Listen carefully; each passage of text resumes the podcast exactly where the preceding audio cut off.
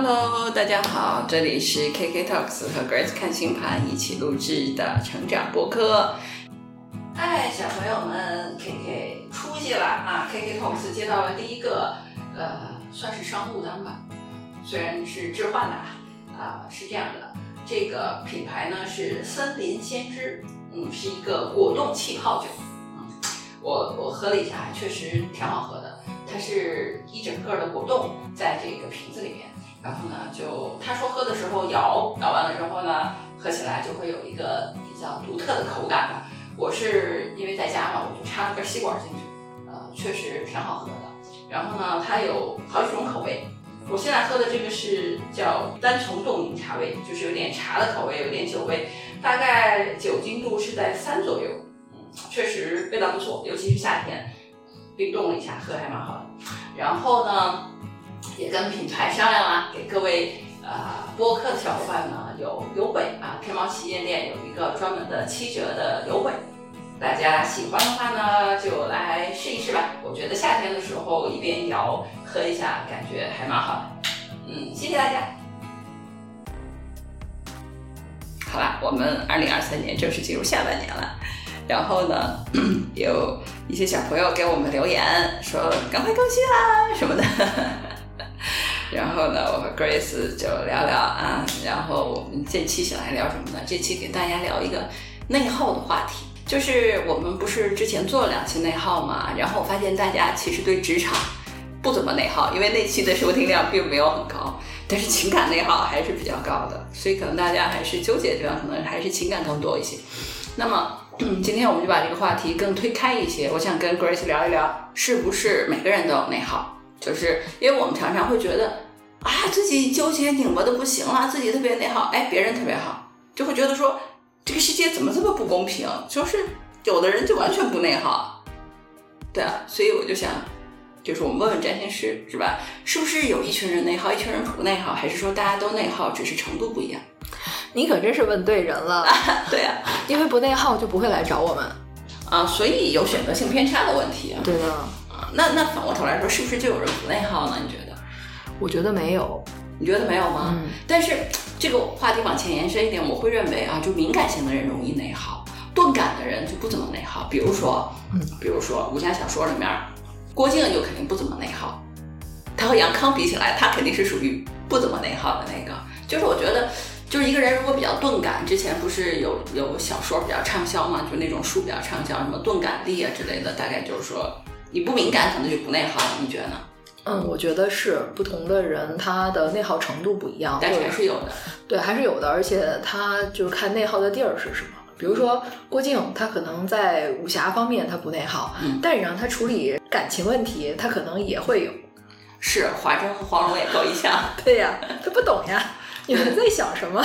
对对对，也是啊。嗯，那我们先说一下，就什么叫内耗？内耗，我个人理解就是这种。就这个词儿还用的特别好，就是内在的消耗，别人也看不出来，但是自己已经快把油都烧干了。我们今天就跟大家聊一聊。首先呢，展示告诉我们了啊，就是大家都是内耗的，所以大家不要太纠结哈，就是说觉得啊只有自己内耗，看起来不是这样的，是谁都内耗的。嗯，我觉得人人都有内耗啊，他就是让自己感觉到内部的能量在流失。然后心里又有那种不安定感，很焦虑、焦灼，然后不知道为什么，也找不到答案，也让他停止不了这么一个状态。我觉得就很多时候是想太，我我的想法是觉得内耗是那种就想太多，然后这些想法本身又有冲突，然后就在内心里面就是翻江倒海的，然后耗尽了所有的能量。但是从外在来看，就是一天啥也没干。啊，你这个描述就特别风向，比如说双子啊，什么水瓶，嗯，这样的星座啊，它都是比较风向的星座嘛，嗯，它就会想的东西比较多一些，嗯嗯，那如果是水象星座呢，它就感受的东西多一些，它的内耗可能就不是来自于呃想法或什么的，它可能就是来自于某种感觉，就是莫名其妙的，就是。感觉到害怕、担忧、焦虑，但是他也没什么具体的事情。哎不，这个东西就是漫无边际的担忧。比如说，会担心自己的孩子未来会发生什么什么事情。其实他孩子可能刚出生没多久，嗯，呃，就是这种担忧。就是这种内耗，你就觉得说，如果你稍微理性的想一下，就是这孩子他要发生那个事儿，可能至少他得三十岁，那你现在这三十年还没有必要担忧他，但是他就是担心，啊、这也很难克制。对。所以这就是呃水象的内耗，对不对？那土象内耗呢？土象的内耗，我觉得就更内耗一些。处女座就是很明显的土象的内耗，呃，过度的分析，然后想要去追求那个最好的、最优的解。哦就是比如说一件事情这么做已经 OK 了，但是他还想要，就是他马上就推翻这个结果，他还要想要一个更好的结果。嗯，比如说处在不断优化的状态里。啊咱们上次说了 PCDA 循环，对，就比如说写一个文章，这个地方是用句号，嗯，省略号还是用惊叹号，他可能就会为这个事情不停的在脑子里边去去纠结纠结啊，嗯去分析，嗯就是过度的去分析。我们说了有关风象的啊、水象的、土象的、火象的呢？火象可能会好一些，因为火象它有行动力，它内耗的时候，他就去找点事儿做，然后把这个能量发泄出去了，可能相对来说是内耗相对比较少的。哦，所以火象其实好一些，而且会好一些你知道吗？就是这个角度来说，我觉得是这样，就行动本身会带来乐观。除非啊，他是被困住了，他没法去行动。你比如说射手座，嗯他就想出去玩儿，但是他出不去，他就很难受。就这种内耗，是因为客观环境限制了他的自由，让他没法去行动，他才内耗。他就内耗了对，啊、你看啊，你看 Grace 是不是在一口罩期间来找你的射手座就会多一些？是啊，疫情之后，几乎没有。只要能出去玩儿就没有了。对，啊，所以就是就是不同的人是不一样的，对不对？就是嗯大家其实都会有不同程度的这种，但是比较起来，火象会好一些，因为他想的少，行动力又很强。对呀，火象是内耗最小的。对，所以所以我们把这个事情看一下，实际上就是只要你想的少，并如果再加上一个行动力强，嗯这个人通常就不怎么内耗。对，还有就是他的外部环境对他的约束少。嗯啊，比如说同样是火象，嗯就如果他年纪小，他被家里管得很严，嗯就是限制他自由，限制他去发展他的爱好，那他就很难受嗯嗯啊。被家里人要求去呃做一些他他不想学的事情嗯啊，他就会很内耗。啊，就是你看啊，我觉得内耗这个事情哦，我刚才说了这些例子啊，这些是普普普通性的，就是大部分人，比如说风象什么都会有的，是不是有一些星座或者一些配置是内耗格外的严重一些？其实从星盘来看啊，嗯就是有这么几个层面。嗯一个呢，就是从星盘的宫位来看，嗯就是星盘不是有十二宫嘛，每一个宫它代表的位置不一样。嗯、一般来说啊，如果说有比较多的星体落在第四宫，尤其是那种凶凶性的星体，比如说火星、土星啊、什么天海冥啊这种业力的星体啊，落在第四宫、第六宫、第八宫和十二宫的时候，这样的人他的内耗是比较重的。尤其是如果是命主星啊，就上升星座的守护星是落在这样的位置，并就是位置不太好，对于他们来说，因为这几个位置啊，其实四宫还好，但是四宫代表的是我们的内心啊，我们的内心。比如说一个人他如果上升星座呢是摩羯座或者水瓶座，那么他的命主星呢是土星，土星本来就是一颗压力星体，就是它。它如果说落在就是刚才说的四六八十二这几个位置，它的压力呢就更加的大，而且呢是被埋在就是阴暗面里面的。嗯嗯比如说第四宫啊，是我们的家庭，然后呃也代表我们的内心深处的一个状态啊。嗯，土星落在四宫的人，他家里通常是对他的要求很严格的，家里原生家庭会给他很大的、很高的要求，比如说父母，尤其是可能是父亲，嗯，给他提很多的要求，就是打压式的，嗯，然后然后他本身他就会有这样的一种特质，然后那他自己内心呢也通常来说是压力会比较大的，而且呢，土星落在四宫的人啊，通常他内心有很强的责任感，就是他会自己给自己加这个责任啊啊。如果土星又落在一些嗯比较弱势的这个 星座上的时候，那他就有一种内在的冲突啊。我们先说就是宫位嘛，四六八十二这几个宫位里边，如果落星体比较多，尤其是像命主星这样重要的星体的时候，还有月亮，那它就非常容易内耗，因为月亮它是和内心安全感、呃稳定、舒适相关的嘛。第六宫呢，它就是一个日常的工作生活，还有就日常的健康。就比如说长期那种慢性病啊，它就是第六宫来表示的。我其实看到过很多客户，他那种精神的状态不是很好，他总是容易想太多，或者说自己感觉到压力特别大，他们的六宫通常都有指示。比如说第六宫落在处女座，就宫头处女啊，她就是一个操劳命，嗯也可以说她特别旺夫。如果是女孩的话，她就特别旺夫。但是旺夫呢，她就是消耗自己，因为她就日常的工作里边，就是她会处理的井井有条，然后尽善尽美，而且她特别讲效率，她总是要去服务别人。你想这样的人，他就是会消耗自己，这就是一种内耗。特别是如果是凶星落进去啊，月亮落进去的话，那么他常常可能就会有一些嗯精神上的这种内耗的东西在里边。然后第八宫呢是一个就是和疾病啊、死亡啊和一些就是人性阴暗面的东西，嗯，还有那种深度的那种情感的信任和链接相关的。那么八宫呢，如果是落一些呃群星啊，命主星月亮，那么通常呢，这些人他的他的那种内耗是来自于对于外界，呃，对于和别人打交道的时候，他对人性阴暗面的那种敏感。就是可能我们看到的世界都一样，但是他看到的都是阴暗面，他就是特别吸收这个东西，他对这个非常的敏感，所以他的那种内耗就是来自于这种不安，就是他和别人建立信任非常困难，然后同时他也觉得各种不安全，他会在和别人相处的时候总是去观察别人的动机是什么，就是他总是看不到，不容易看到吧，就是特别积极的那一面，所以给他自己带来很多的内耗。然后十二宫呢是一个就是放弃了自我的位置。我们说它是一个灵魂宫位嘛，或者说，我看你要睡着了，是不是说太多了？没有没有，我我一直就是就是让大家说，主持人你不要打断了，开心是很重要的输出，我就一直在听，你知道吧？虽然我完全不太知道是在说什么，但是我就就大概懂十分之一二吧。好吧，就是就是星盘里边的十二宫啊，第十二宫它是一个就是灵魂宫位，就实际上它已经不是一个实体了，就相当于就是你进入你的精神状态，你就可以想象成你做梦的状态吧，啊，然后呢，它是一个就是很虚无、很缥缈的地方，但是它通常呢又和那种被限制自由，比如说监狱，然后医院啊，然后就是这种脱离了身体的啊这样的一些什么神秘学啊，和这个是相关的，所以呢，嗯。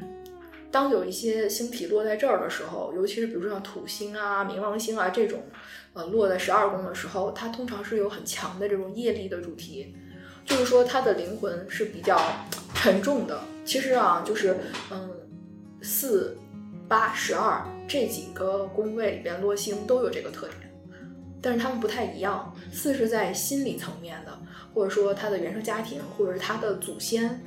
有这样的一种特质，可能是来自于遗传，或者是后天的培养啊，因为反正是他心理心理层面的。而八宫呢是和疾病相关的，他可能有一点类似于就是过度担忧，或者是有一种病态。然后十二宫呢，它是一个超越了思维的这么一个状态，就好像是他的这个灵魂带着这样的一种特质。通常十二宫特别强的人，他有那种脱离世俗的这样的一种特征。OK，脱离世俗的特征是指宗教性，就他会更容易皈依宗教的这个，或者宗教神秘学更吸引他。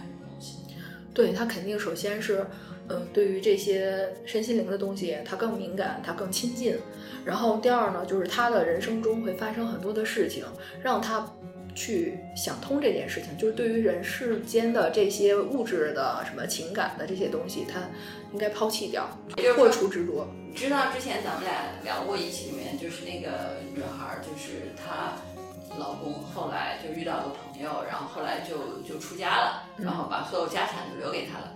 就是像这种特质，就是她老公的这种情况，我觉得可能就是也许是有十二宫主题。嗯，对，十二宫主题的人呢，应该说他们是离灵性非常近的人。十二宫他还有那种艺术天分啊啊。它是人的那种精神或者是灵性上的更强一些，哎，更强的。只不过呢，就是你看它十二宫落的是什么星，如果说落的，当然落什么星可能都不太好啊。嗯，但是呢，你就要看它的属性，有一些呢，可能比如说落个金星啊，然后呃落个木星啊，那么它可能就是要去学习和传播这个十二宫的这方面的东西。那如果是落个土星呢，尤其是当土星行运的时候。哦，那他就很有可能会抑郁，就陷入那种精神上的抑郁。他不光是内耗了，他甚至有可能真的生病。嗯，因为我看过很多客户啊，嗯，他们在长期的这种就是抑郁症已经吃了很多药的状态下，其实他们都是在走这个十二宫的运，刚好十二宫又是落凶星在和他们重要的星体有刑克，嗯，就这个确实就是它有这个主题，但是这个运势是会过去的。对，实际上呢可能过去就好。嗯，之前我们讲过，就是给大家的建议，就是说，就是可能你特别难受的时候，就最好苟一下，就这个这个时候，像这种时候，实际上就是你有多么积极的人生态度，你有多么理性的思维，也帮不了你。对，对吧？这个时候实际上就是苟着，让自己处在一个非常休养生息的状态，然后放松自己，让自己就是度过这段时光，可能就好了。对，嗯，我觉得是的，因为我也经常内耗啊，嗯，我这个星盘的耗费在六宫嗯就比较多，就是会想太多，会造成内耗。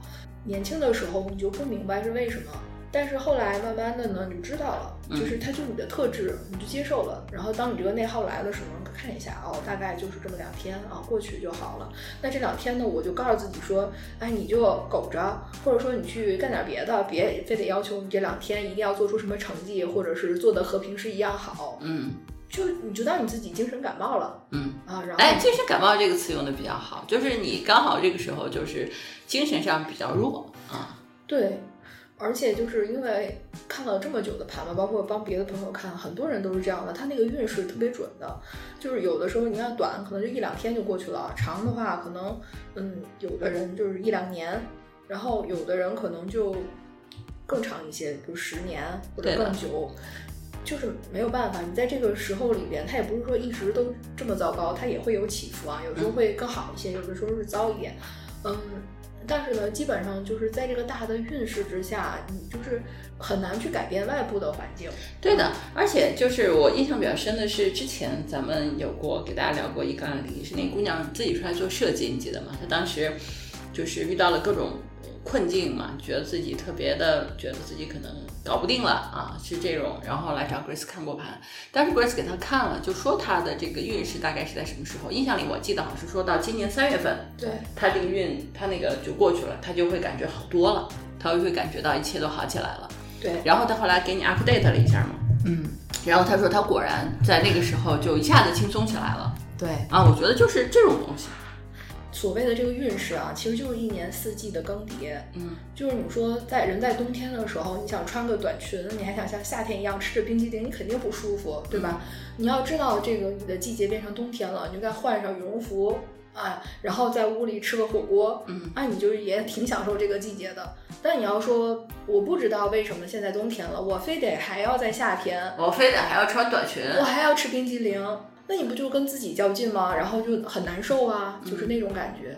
实际上，我觉得很多的内耗是因为人们不了解自己现在在什么状态，嗯，嗯、还有自己现在所处的这个环境是怎么样的。是的，是的，是的，就是实际上你看啊，现在比如今年大家都觉得日子特别难过嘛，对吧？因为就是比如原来有工作，现在没有了，或者怎样，嗯，其实大环境是改变不了的，但是机会就是在危机之中孕育的。嗯，实际上就是，嗯，比如说，我觉得啊，如果今年是二三年嘛，其实，呃，往前看，就是比如说你等到二四年、二五年再回头看，可能会觉得啊，大家会说那时候就是股市的的钻石底，那时候就是 黄金底。我跟你说，就这帮神棍，你知道吗？就天天往回看，就是会。但是你在这个底是很是很辛苦的嘛。这就是说，为什么人既要有这种短一点的视角，就是我怎么过好今天，是吧？我怎么我怎么今天能够过好，这周能够过好，这个月能够过好这种视角，同时也要有拉长的那种视角。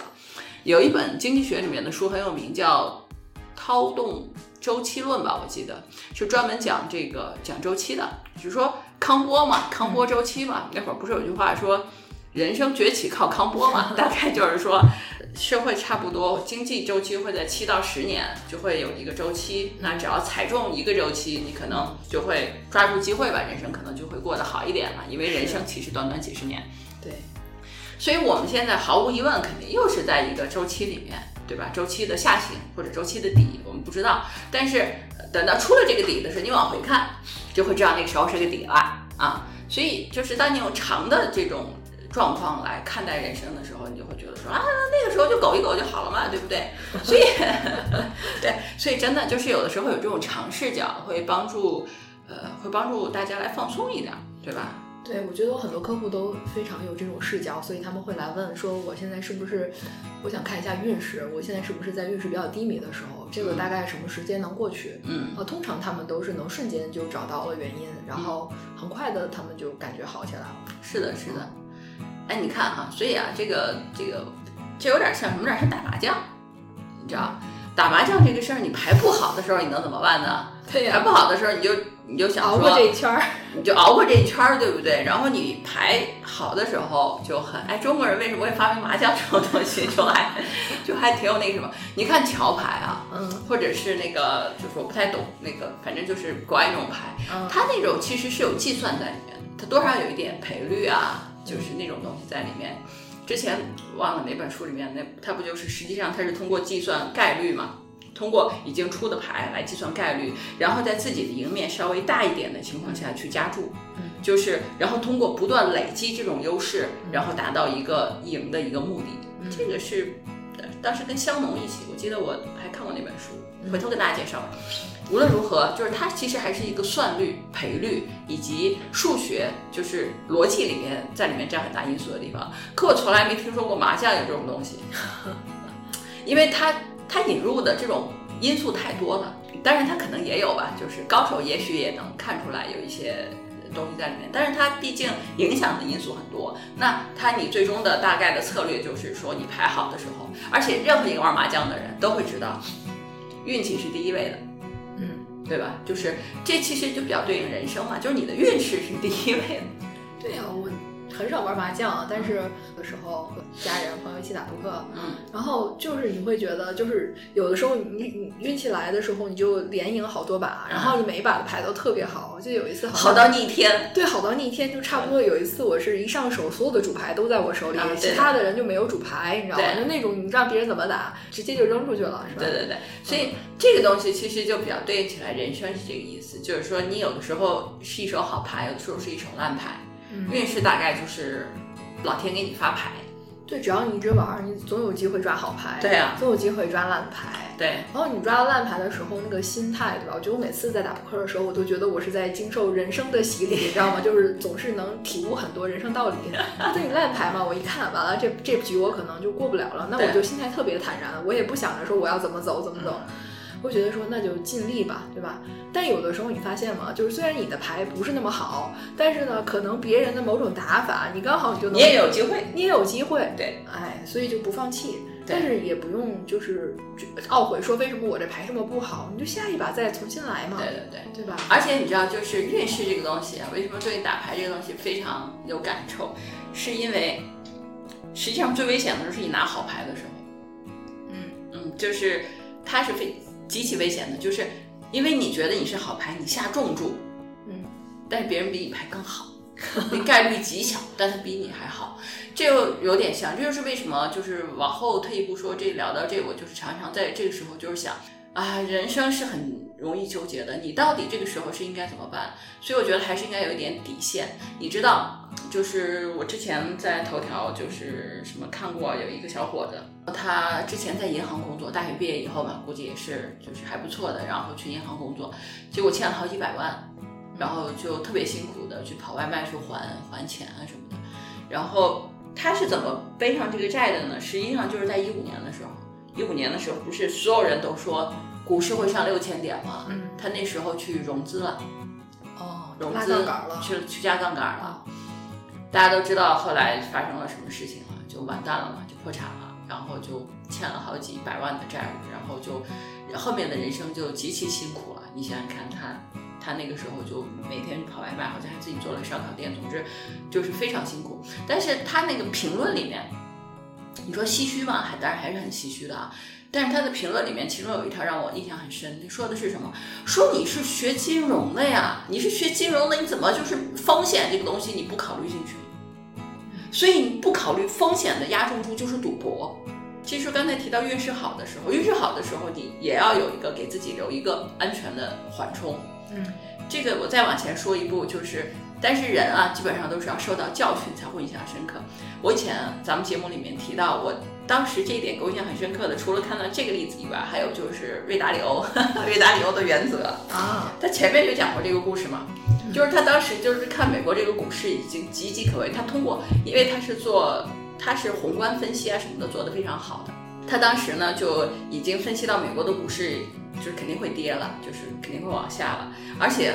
好死不死，他还去参加了一个节目，就是类类似于《早安美国》那种非常大众的节目，然后在里面侃侃而谈，发表了自己的观点。而且呢，瑞达里欧是一个极其理性，并且就是那个愿意跟人探讨的，就是他还跟各个经济学家都去聊天。那意思是说，如果我的理论不完善，你们可以 challenge 我，对吧？我们一起来讨论到底有哪里想的不好什么的，反正也没讨论出来个所以然。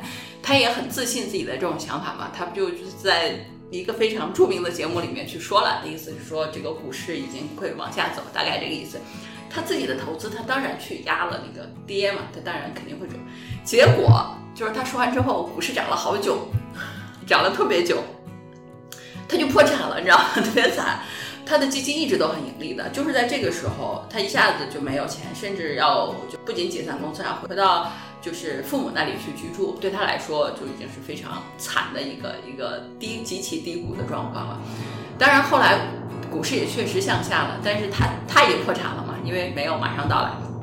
这件事情就给了他极其深刻的教训，极其深刻的教训，以至于后来他后来就所有的这种风险敞口他都做对冲，以至于他在零八年的时候，零八年金融危机的时候，实际上就是这些金融大佬都已经知道了。就是危机马上就要到来了，都会知道。即使在非常笃定的情况下，他实际上依然为他的这个就是决策做了反向的对冲。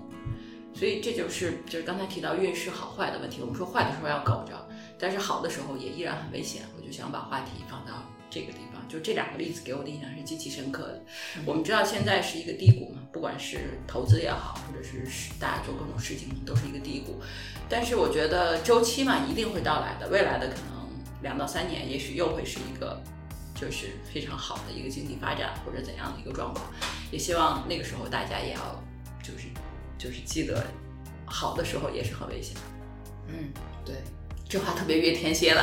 对对对，特别的越天蝎。OK，好有洞察力。好懂，然后没有没有，我就想说，那就是我们刚才聊了一些，Grace 讲了一大段的输出，就是内耗这个问题。我还是想举举例子吧，我我我们就很难，比如说有没有？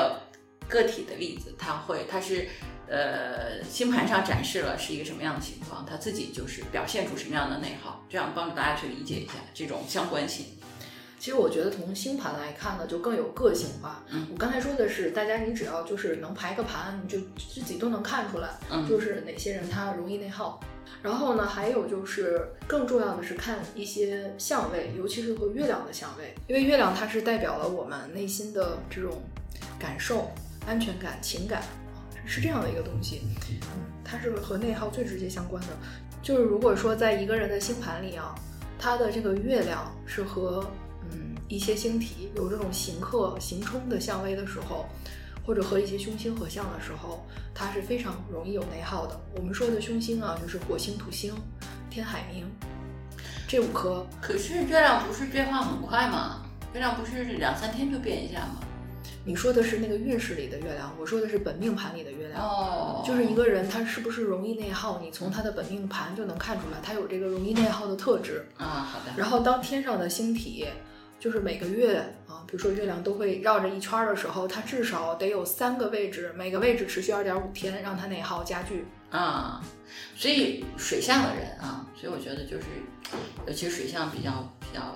主题比较严重的人，就真的很难控制自己的情绪。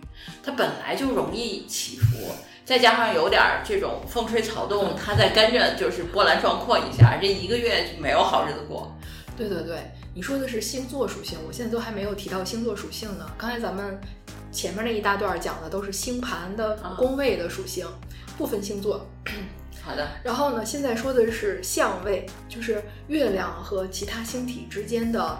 这样一种角度，就是你在星盘里面看到那些线，尤其是红线啊，然后蓝色的线啊，就反正不是绿色的，不是和谐的线，它就是代表了这个。你就看一个人他容不容易内耗，你就找他星盘看月亮，月亮如果说出来的红线或者是那种直着一百八十度的线特别多的话，这个人他肯定是很内耗的，因为他先天带这种内耗基因。嗯，我跟你讲啊，就是如果说月亮啊，它是有那种九十度的线，就是我们说的四分相啊，又叫形嘛，呃。那么它就是老是和那个它相形的那颗星体，它没有办法达成一致，它之间总是在冲突。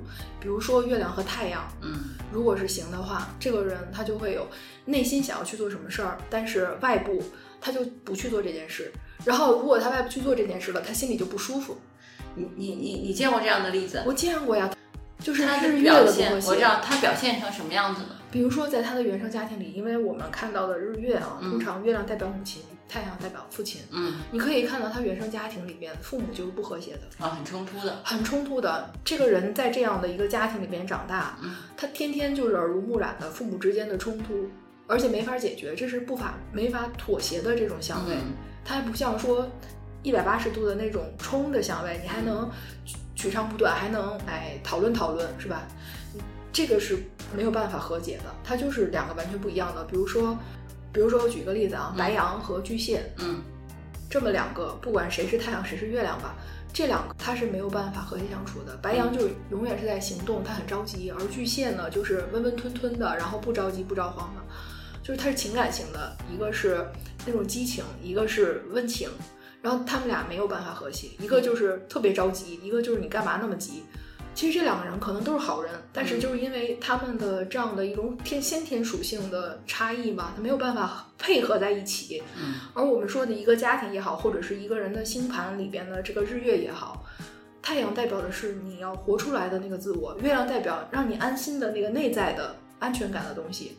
这两个它是不和谐的，它这种内部的冲突就时时刻刻的就在他身上，就在他的一生中不断的去上演。你会发现啊，就不管他太阳、月亮落在什么宫位里边，他的这种特质就会在他人生中的很多事情中都反映出来。比如说，他会把自己内心的一些。不舒适的感觉投射在他身边的任何人身上，比如说原来是父母，后来是老公，再后来是孩子，他都觉得别人怎么老让自己怎么这样。但其实你通过看星盘看到的就是他自己具有这种特质，但他一直没有意识到这个问题的时候，他就总觉得是周围不对。当他接受了，就是他自己是这样的，而且呢，嗯，以后他有觉察了自己内心再升起这种烦恼的时候，哦，他不去批判别人，而是说我现在又在这个状态里了。那么他其实就已经开始改变了，他的内耗就会慢慢的削减，嗯啊，或者说他会有一些方法来帮助自己降低这种内耗。呃，对我们想聊的就是这个问题，就是我们刚才说了，大家人人都内耗，内耗的原因花样百出，但是实际上就是我就想说这个东西，就是你要觉察，你是因为什么内耗？对，不一样的。对，这个人和人之间差异特别大。比如说，有的人就已经内耗的要死了，跟别人或者跟朋友诉说，别人说这有什么可内耗的呀？对不对？就比如说你写个文章，你是个叹号，对吧？他说你可以不写，对吧？空着也没事儿，就没有办法沟通，是吧？没有办法沟通，人和人之间的悲欢是不相通的，内耗也是不相通的。你知道内耗这件事情，就是没有办法去想明白。就是它不是一个用理性层面去能想明白的啊，对的，所以我就想说这个东西，所以就是这种观察，观察自己，然后觉察，就是了解自己是因为什么内耗，并且就是这样的话，就是在以后内耗的时候，能够觉察到这一点，就能够很大程度的上帮到自己，我是这个意思。对，所以这个角度来看星盘就特别能解决问题。你看，通常的内耗，我刚才说了，太阳和月亮它是四分相刑克的。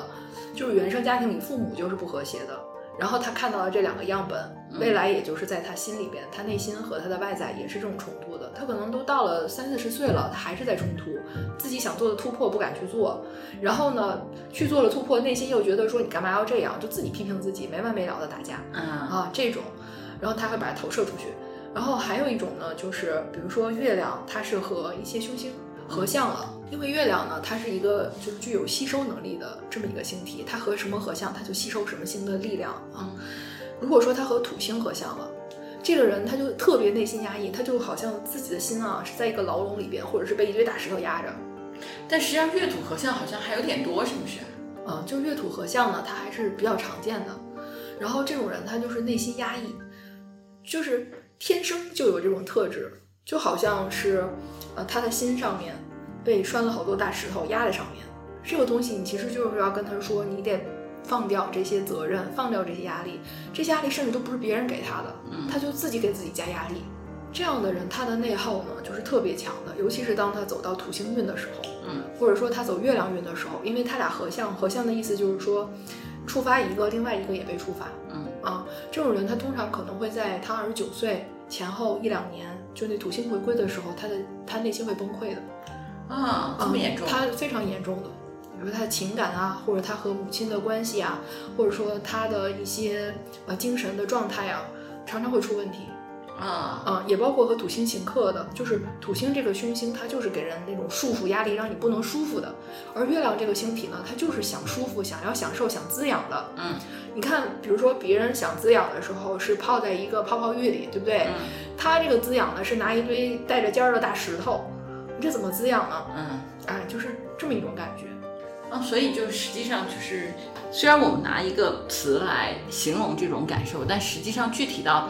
每一个人每一种形式的内耗的感受，其实都还是差别很大的，是差别非常大的。而且如果说你找不到他那个原因啊，嗯，就是你就跟他说啊，你不要内耗啦，你这没有必要啊，你就是根本就劝不到点儿上，不到点儿上。但是你告诉他说你是因为这个而内耗，就你的这个内耗类型是这个类型的，嗯，啊，他就能特别能 get，他觉得你好懂我，我就是这样的，我该怎么办呢？实际上所有的内耗，它的嗯。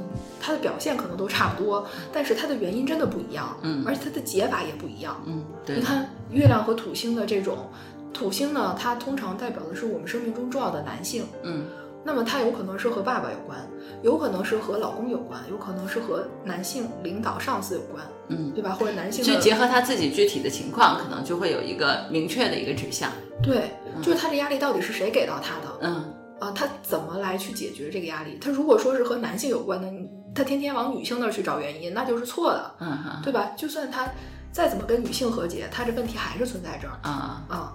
还有呢，就是，呃，比如说月亮和冥王星，啊啊，月亮和冥王星的这种相位呢，它就是一种权力斗争性的内耗，嗯，就是他和别人在一起相处的时候，他始终想要去控制这个关系，嗯，他会有很多的情感的拉扯，哇，对。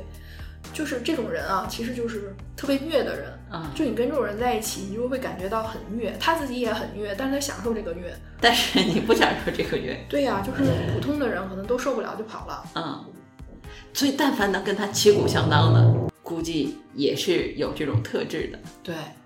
你看月明的这种内耗啊，可能并不是别人给他压力，而是他无法控制这个关系。嗯，他就是老是要在这个关系里边争夺这种控制权。不，我觉得还不仅仅是这个问题，就如果对方放弃了控制，就是比如他遇到一个根本就不跟他抢控制权的人，他也不行。对他根本就不会跟这人在一起的啊。就是月亮是我们内心的需求。嗯啊，就是你的这个月亮有什么特质啊？它相位有什么特质，你就吸引什么样的人，你就会愿意和这样的人在一起。所以你看，有的人呢，就说为什么最近看那种就是那电影叫什么《消失的他》，嗯，就是你就不了解说为什么他会找这样的男的，嗯，对吧？因为他的特质，他他需要这样的人，嗯，同样是一个骗子，他可能骗不了别的人，但是他可能就骗专骗某一类型，专骗某一类型，就这种类型他就喜欢这样的。所以啊，我们之前聊过，啊，小朋友们一定要小心，就自己在情感方面有这种倾向的，一定要觉察一下。就是有些姑娘就爱找渣男，嗯，就不是渣男满足不了内心的需求。对，就真的是，他就是说他内心有这种没有被满足的需求，他就特别渴望。你看那个电视电影里边那姑娘，她又是财富自由嘛，嗯。他就缺这个，嗯，刚好有一个人又能满足他，嗯，他就很危险，就非常非常危险，对吧？你说那个人带他大晚上的跑去海底看什么星空，是吧？而且她老公又欠了钱，嗯，欠了一笔巨款，就是正常人都不会去吧？然后他竟然就去了，还被锁在里边了，啊啊啊！就是就是说，当然，我觉得这可能是个行运事件啊，就是就刚好就是各种因缘凑凑凑齐了，然后所以这事就发生了。Anyway 吧，反正就是现实生活中也有好多社会新闻嘛。但是呢，你知道，就是所有的危险关系都是因为这个人他自身他有这样的特点，他吸引这样的人，或者这样的人吸引他，他们才能有机会结合成这样。是的，是的，是的。就是当我跟 Grace 聊到这个东西的时候，我就会觉得说，哇塞，就是就是真的是要觉察啊这种事情，其实太可怕了。嗯，就是这个的东西的重点是这样的，就是我们普通人去看这种东西，会觉得说。他是遇人不淑，对吧？就是他是碰巧遇到了一个渣男，然后呢就遇到了一个倒霉事儿。但是你看了星盘，就是从这个角度去理解的话，你就会知道，就是普通人他不会看得上的，他就只会和这种人拉拉扯扯的有关联，这个就很危险了。就不是这个渣男，也是另一个渣男。对对对，并不是说就是这个渣男发生了悲剧，而是说不是这个渣男就会是换一种类型的悲剧，这个就很可怕了。是是是，就是我觉得呢，我们就不用“渣男”这个词吧，嗯就是说这种某一种特质的男性，对吧？啊，对他还不是渣男，比渣男更恐怖一些。对对，他是个罪犯，嗯，罪犯，对，他是个罪犯啊对对对对。就是我其实还想说呢，月明的人啊，他的那种内耗是来自于什么呢？就是对方不听他的，嗯对方可能就是做的也挺好的，甚至也不是什么渣男啊，就可能就是关系普通人。然后，但是这个人呢，他就是不听他的，他想这么做，然后那个人就那么做，虽然也把这事儿做了，但是不是听按他的方式做，他就有内耗。你为什么不听我的呢？你爱我，为什么不按我说的做呢？这个也很难理解。对呀、你很难理解吧？就是，所以就是你你看过的，就是内耗的类型特别多以后吧，你就会知道，就是大家的解药都不一样。啊你就告诉这种人，你看刚才那乐土的人，你就告诉他说，你要给自己减负啊，或者你要接受你有这样的一种特质，对吧？然后或者远离一些对你产生压力的男性。对，就是有压力的人和事可能会出现在什么，你要觉察，然后你就想办法就躲开他，对吧？嗯？然后，那你如果是碰到这种月明型的人呢，那他其实就是你要告诉他说，嗯，你最好别找一个就是对你控制的人。但其实他大多数是会找这样的人的、嗯啊，然后，那你就告诉他说，那你的那个在拉扯的这个过程中，你要给自己一个底线，你不要极限拉扯。就是如果都让你内耗了，都很痛苦了，那你是不是就去找个人问问，就是这种拉扯有没有必要，是吧？嗯总之呢，就是你要知道你的这种痛苦是来源于什么。嗯如果说，就是很多时候人们不了解自己，就觉得说都是因为这个人造成的我这样，其实不是，是因为他自己有这样的特点，哎，所以对对对对对。这个人才能够打到他的点上。真是从这个角度来说，我们常常说为什么要向内求答案，就是这个意思。嗯，就是外在的表象，实际上都是内心的映射。对呀、嗯你看，就是我们刚刚说了月土是吧？然后月明，对然后月火呢是那种就是他跟谁都起冲突，啊，还有这样的人。对，火星也是一颗凶星，它的原型是战士嘛，他就是要去我要我要什么什么，Battle 哎 battle，然后他总是要争第一，嗯他他不是说你不听我的，月明是说你为什么不听我的，对吧？火星是说我要赢你，他的内耗来自于我不能赢，比如说两个人在这儿吵一架，我输了，他内耗了。你知道吗？就说今天中午吃什么吧，最后没吃我说的那个东西啊，我内耗了。为什么我没赢？是吧？这件这件事应该怎么做？为什么我输了啊？内耗 这种人就不能打工啊，我觉得。很难。我跟你讲，这种人真的很难。如果月亮和火星有相位的话，他心里有无名的火，就这样的男孩儿女孩儿，其实他都是在社交中很危险的人。嗯就是你看到很多社会新闻里边，在外边容易惹事儿的，就是和陌生人起冲突的，都有这个特点。嗯就他莫名其妙的，他就要跟人家 battle，就是要要去争这个第一，要去起争执冲突。所以说，如果你家孩子啊是有这个月火的相位的，又是个什么刑克呀，或者合相啊，或者冲啊，你就知道他特别容易去和别人就争第一、争执，有这个特点。你最好是给他送一个。就是能让他正常一点放释放这个能量的地方，对，不然的话他真的很容易出去惹是生非。嗯，适合当运动员，我觉得永争第一。永争第一，对，当运动员可以，当什么救火队员啊、战士，这个都可以嗯啊。但是他真的非常容易冲突，就是有一些没有必要的冲突。嗯，明白明白。而且因为火星呢，它是一个行动特别快速的星，你还要看这火星落在什么上。如果它落在白羊上，是吧？又是一个入旺的，就更快了。那这个简直了，就是一个行走，点就着哎的行，对对，它就是一个行走的火药桶，火药桶。嗯对，啊，你知道吗？就这种人就特别的危险，因为有的时候啊，我会在一些社群里边，嗯然后呢就会观察大家的反应。这种特质的人，他通常就是在里边就很容易炸的。嗯，有的时候他们发表一些言论，这群就没了，你知道吗？然后他还特别容易就是路见不平，拔刀相助。其实可能跟他自己也没什么关系，但是他因为心里就是咽不下这口气，然后他就爆发了。啊，这种人就太可怕了，你知道吗？就是尽量躲着这种。如果说你的伴侣是一个越火型的人，那你就千万别给他火上浇油。如果他要冒火了，你最好就给他弄点水泼一泼，啊，或者说你就跑掉，对吧？他自己炸的时候，你你能够保命啊，就这种。我每次看那种社会新闻，就是说，哎呦，又又又出现了什么打架呀、什么家暴呀这种，我就会说，哎，你知道这个人是不是这样的人，你为啥还不躲着他点儿呢？就是一个人呢，他本身是一个这种自己控制不了自己情绪的人，另外一个人呢，还是就是特别愿意让给他煽风点火的，那你就这这两个人就很难相处，嗯嗯，这这比较糟糕。但是如果你知道你周围的这个人越火型的，他容易冲突，容易起火，你就离他远点，你就离他远点，或者说你察觉他的苗头的时候啊，就想一些办法躲开啊，不要伤及到自己。嗯，好了，我们知道了，就是不同的内耗实际上是有不同的。这种表现，对，就是越火的人，他就想争第一，你就让他当当第一呗，对吧？就是没有必要，就是非得去跟他争，因为争的话，以后可能会有不好的结果。嗯，好吧，这就是你是吧？这就是你土象这么觉得，是我就会讲说，凭什么呀？他越火，他了不起了。但是如果真的就是，比如说在夫妻关系里边就爆发家暴的话，那就是自己受伤更大嘛。其实要是水瓶座的人看到越火的人，他就三十六计走为上，或者就把面子留给他。他也不会怎么样的，因为想得很清楚嘛。火象的人在家 battle，看谁打得过谁。哎，对对对，嗯，是这样的。你看啊，月土、月明、月火是吧？还有月天啊，天王星啊，就是那个天海冥这三颗都是业力星啊，它其实都是凶星。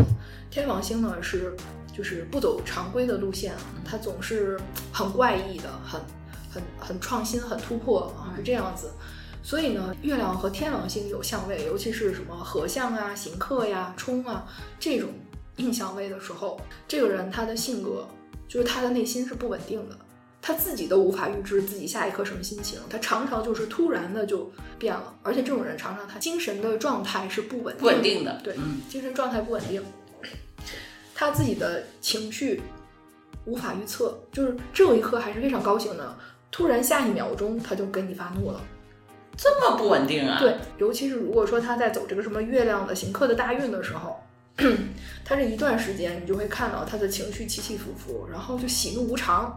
就是月天行的，月天行的人，嗯啊，而且呢，他通常的一些做法呢，就是非常规的，嗯哼，就不是你能常理去这么做的推测，哎，推测不了。所以呢，就是月天的人呢，自己也要知道，就是自己有这样的一个特质，就是比如说无法了解自己啊，对。就不知道自己怎么想的，嗯，呃，突然就有一个什么其他的想法了，或者突然就是一时兴起去做个什么事情了，啊，这都是有可能的，嗯，而且常常是带着破坏性的，因为天王星是所有的星体里边就最打破常规的，它连那个运行的路径都是你无法预测的，嗯啊，然后通常月天的人呢，他可能他妈妈就是不是情绪很稳定的。他可能他的这个特质就是来自于母亲的遗传，或者是家族的影响，或者是生活中女性的这种影响。嗯那么，呃，这个呢，就是有有这样的一个特点。月天的内耗啊，它是一个突变型的，嗯，就是自己对于情绪状态不稳定、无法掌控的这么一种内耗。嗯，就是有的时候会觉得我怎么就不稳定啊？我怎么就不能像别人一样岁月静好啊？嗯，他就是这样的，就是只能接受。那你周围的人也接受他这个特点啊，可能就好一些。嗯，还有一个，我想要要要要不要说呀？嗯，说月海，月海怎么了？就是月亮和海王星的这种相位。嗯嗯，它也是带来就是另外一种内耗。然后月海的人呢，是容易就是最容易上当受骗的那种。嗯，因为海海王星是和梦幻、幻想和没有边界相关的。嗯啊，还有欺骗等等。所以月亮和海王星有相位的时候，或者合相，或者是。有那种行客相位的时候，他好的地方就是好像他特别的有爱心，他特别能懂得你，特别的跟你没有边界。但他就是糟糕的地方就在于，他很容易就是迷失自己。你他的那种内耗是无边无际的幻想带来的，自己给自己喝迷魂汤。哎，对，小朋友们，如果你是粤海的话。请把你们家的财政大权交给另一半，你就不要管你们家的钱了。这也太危险了，很容易被被骗，对对呀，这也太容易被骗了吧？就是粤海的这种内耗呢，他们是那种就是没有来由的内耗，就是莫名其妙的，就是因为海王星啊，它是一个。就很灵性的，就是好像有很多的这种触手啊，就和感受，嗯，哎，对，他很有感受力，他能和万物共情、共情融合，所以他就特别敏感，嗯，他也不知道什么事情就触动了哪根神经，然后他就开始难受了，emo 了，就是这种，然后你会觉得他 emo 的很多地方呢，都是都是一些情绪上的，嗯，就这这才是纯粹的情绪上的这种。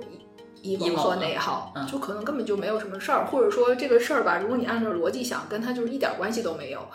你好歹那个月明是人家在起吧，在一个关系里我不能控制，然后那个月火是说这个人我要赢他，对吧？月天是说我自己控制不了我自己的这个情绪，总有一个对象和指征。对，月海是没有，就不知道就什么事儿都能漫无边际的 emo，任何事情都能让他内耗，可能就是看一个什么。新闻啊，然后就难受了，就因为他会代入，他会融入，啊啊，就是就是粤海的人，我就觉得是一定要少看负面的东西，因为他太容易去去去共情了。那这那这个时代对这个粤海的人也太不友好了。你要知道，就在过往的，就是大家过往的没有这么多，他顶多 emo 的来源就是电视机。或者收音机，现在可完蛋了，随时拿起手机都有可能触发他的某些东西的。对呀，而且你一看，就是传播的多的，肯定都是一些负面的消息啊、新闻啊。就是这些人就是专门去打动粤海的人，你知道吗？就让他难受。所以你知道，知道你自己为什么而难受，你是因为看了这些东西共情了。你看那月明的人看了这肯定气死了，对吧？对，还敢还敢打我？要你要你好看是吧？对啊，我就是看那个什么，就是看那种家暴的东西，我就每次都觉得要气死了。对呀，好气哦，好气啊！对，就那种感觉，说凭什么呀？对呀，对啊，我就会觉得是这样。对，越火的人马上就可能就就就打回去了。对啊，对不对？但是越海的人就说：“哎呀，这个人好可怜啊，好同情他呀，太可怜。”感觉就是好像自己被打了一样。嗯。然后就开始 emo，就觉得说：“哎呀，世界上怎么有这么多可怜的人啊？他们为什么这么在受苦啊？人活着就是苦啊！”人生太苦了，然后完蛋，就是陷入了那种内耗里边。其实你说这个事儿跟他有什么关系？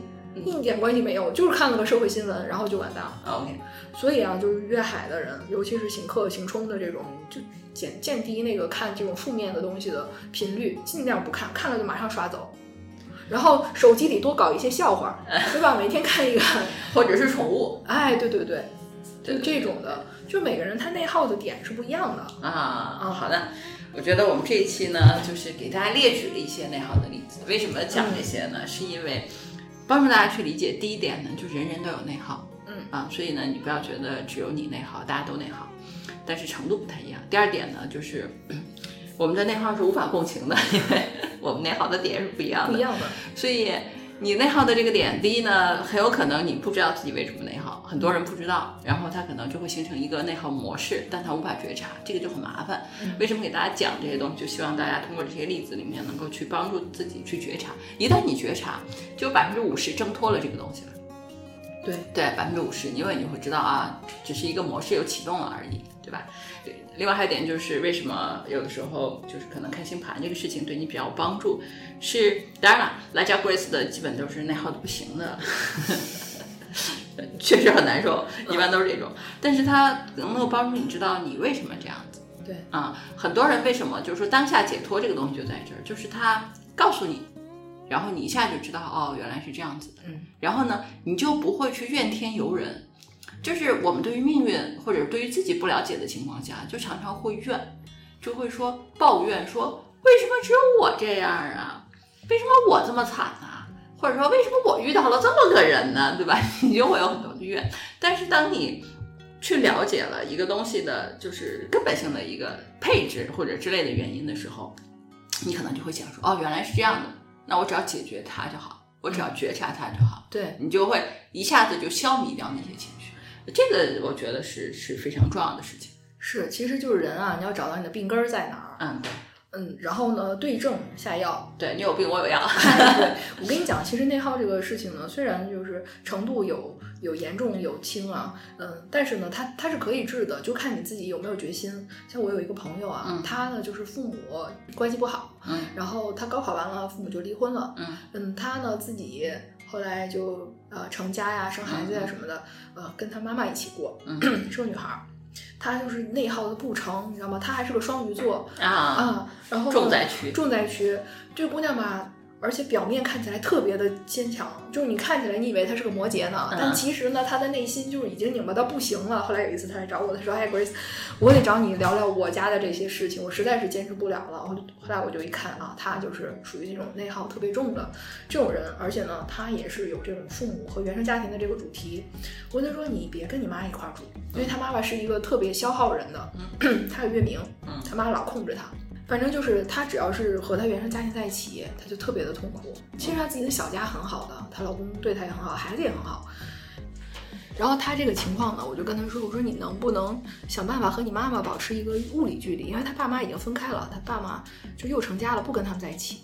但是她妈呢，就是那种。”就特别要控制她和她老公还有孩子，反正就是有很多做法让她很难受。但是她就老觉得说，我妈都这么可怜了，然后我再不跟她一块住，我是不是太不孝顺了？然后就她有很多的内在的那种嗯价值价值。然后就我看她真的是挺不行的了。我说你试试。然后他们家也不是没房子，但是他妈就非得要跟他们一块住。后来他就跟他妈说了，说那个要不然我们自己住吧。然后他们就搬到一个小房子里去了，就从他妈大房子走了。哎，过了没多久，他跟我说，他说好了，好多了，就是这个物理距离就好多了。他说不过呢，就只要他妈来看他们，他就还是那种内心就特别痛苦，就是这种距离近了以后哈，他就特别痛苦，很难受。可是他妈回去了，他他就又好了。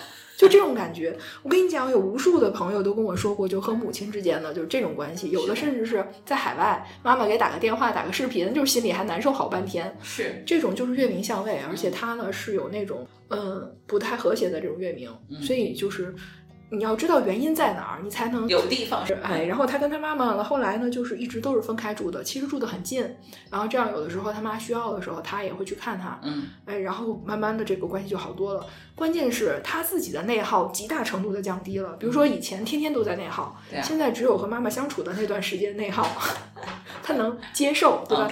你要说完全消失这内耗也不可能，因为他是个双鱼，嗯，他就容易共情，嗯，但是呢，你把它控制到一个你能忍受的极限。之内，啊，你的生活就还能过下去。对的，对的，这就是为什么我们说了解原因很重要啊，就是你你就可以有很多方法嘛来解决这个问题。如果不了解，尤其像你刚才说的那个那个什么天海的那个太离谱了，就是漫无边际的 emo，这谁受得了呀？这个，这个我倒不是说他对别人，是他对自己就极其不友好。而且你知道，就很多东西是时代带来的，嗯，就是我就是时代这个东西。科技进步啊，发展对大部分人都是很大的便利，对吧？就时代带来了很多东西，但是它会对一小撮人，嗯，造成的影响更大。是的，我我的客户就是那一小撮人，嗯嗯，但但是我觉得占星术是非常能够明确的去看到他们的问题所在，并且对。给到他们一些可行的建议的，而且我还是那句话，就是我认为啊，我认为就是占星的这个东西，就是这种指征。为什么我和 Grace 聊很多期，我也常常歪楼到占星这里来跟大家聊，是因为我觉得占星的这种配置和解决问题的方法是比较一针见血的，而且它没有任何的，就是乱七八糟的分析。就是你看啊，就是像比如说这种 emo 带来的内耗，或者是我们刚才说了千奇百怪的这种内耗，你跑去找原因，这个事情就是胡扯。嗯对吧？你说，比如说刚才说那种呃亲密关系里的拉扯，那个是月明是是什么来着？月明月明的这种控制。我请问你，就这种东西，你去找原因，你能找到什么？其实你找到了，啊，你说哎呀，好像跟我原生家庭有关系，它也不解决你的问题，不解决。你只有知道说啊，你就是这个配置。我们每个人都有一些性格上的配置，就好像天赋一样。嗯。你比如说天赋这个东西，K K 小朋友呢，就是说话这个事儿比较擅长。就真的就像 Grace，可能就是他会看盘嘛，他在这个方面就很擅长。我的说话这个事儿擅长到什么程度呢？就是我可以在，就是比如说你给我一个主题，我脑子里面就刚刚关于这个主题有一个想法，然后你比如说让我去表达一下，我就可以站起来一直说，听起来很有条理，一二三。但其实可能嘴比脑子还要快，就脑子还没有整理出大纲，嘴里就已经可以说出这个大纲来了。这个完全是个天赋。但是我在运动这个事情上就差到不行，差到什么地步呢？就是我中考的时候呢，我们已经中考有加分了，就是体育是有分数的，满分二十分，我只得了七分，就是就是七分是就是很差吧，就是就是真的是很差，因为我同学都满分，你就想我就是体育差到什么地步，然后不协调到什么地步。所以我刚才是想说，你你会去为这种找原因吗？你不会的，嗯，对不对？对，谁会因为自己有些天分，比如这个孩子好聪明，或者这个孩子运动好，你会去找这个原因吗？你不会，对，你会觉得说我天生就应该这样啊，对不对？然后你有些地方特别笨，比如说你确实不太会做饭，做饭苦手是吧？怎么学也很困难 是吧？或者是就是表达不太行。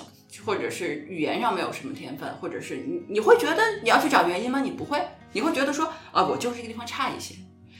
某种程度上，我们的设置就是星盘这种设置跟这个是一样的，嗯，对吧？你有些地方就很好，有些地方它就是有些有一些冲突，或者它有一些不和谐的点位，在人生的这个漫长的岁月里面，它会在以某种模式不断的出现，嗯，它也没有什么原因。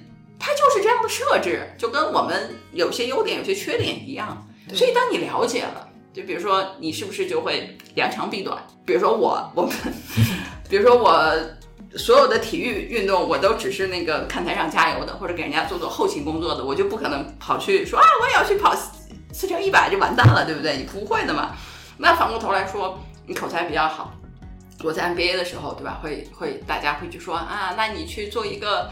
代表新生的演讲，我也觉得说，那我可以胜任啊，是吧？然后比如说演讲比赛里面去做个主持人，那没问题啊，可以啊，可以 hold 住场面，都可以。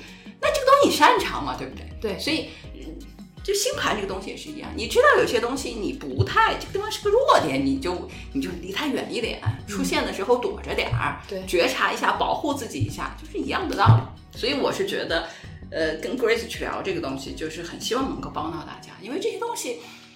它在科学之外，在理性之外，但它又很重要。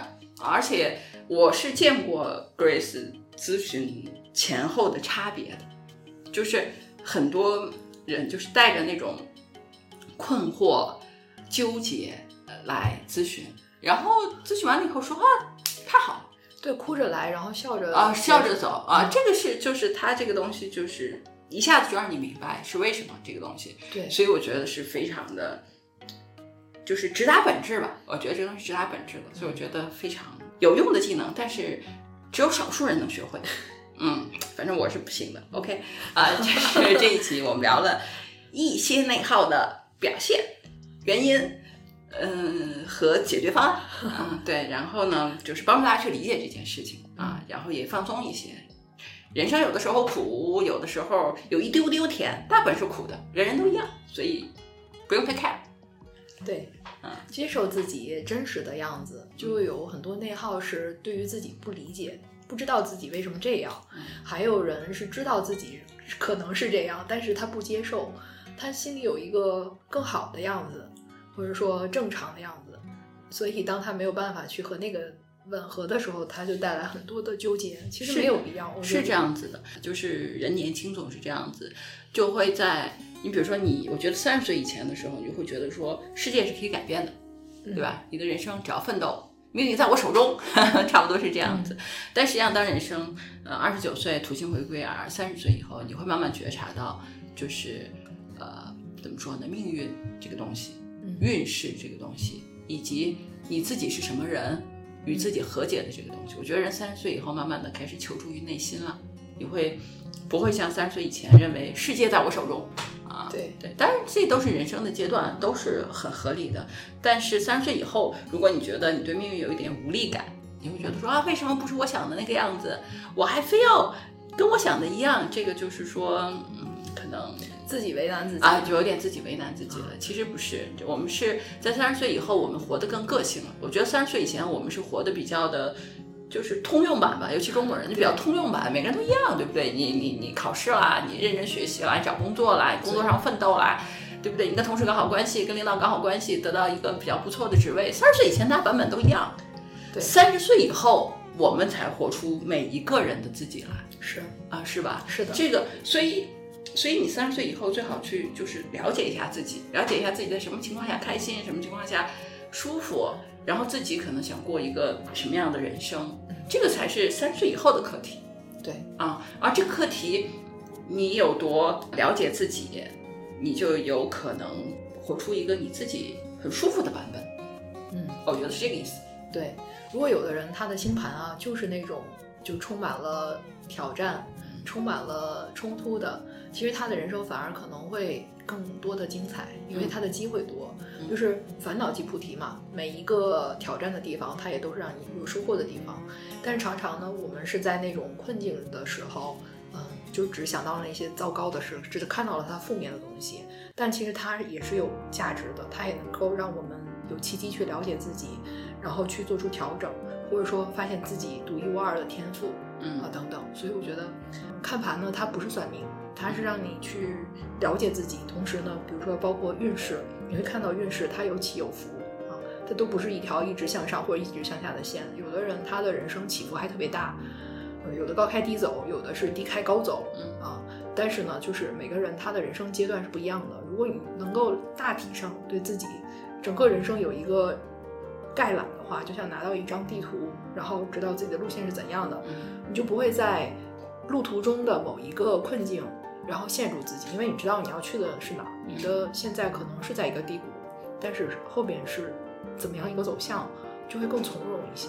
是的，是的，对，是的。所以呢，嗯，希望能够帮到大家。这是我们关于内耗的一期，也许还会聊其他内耗的类型，大家也可以来留留言吧。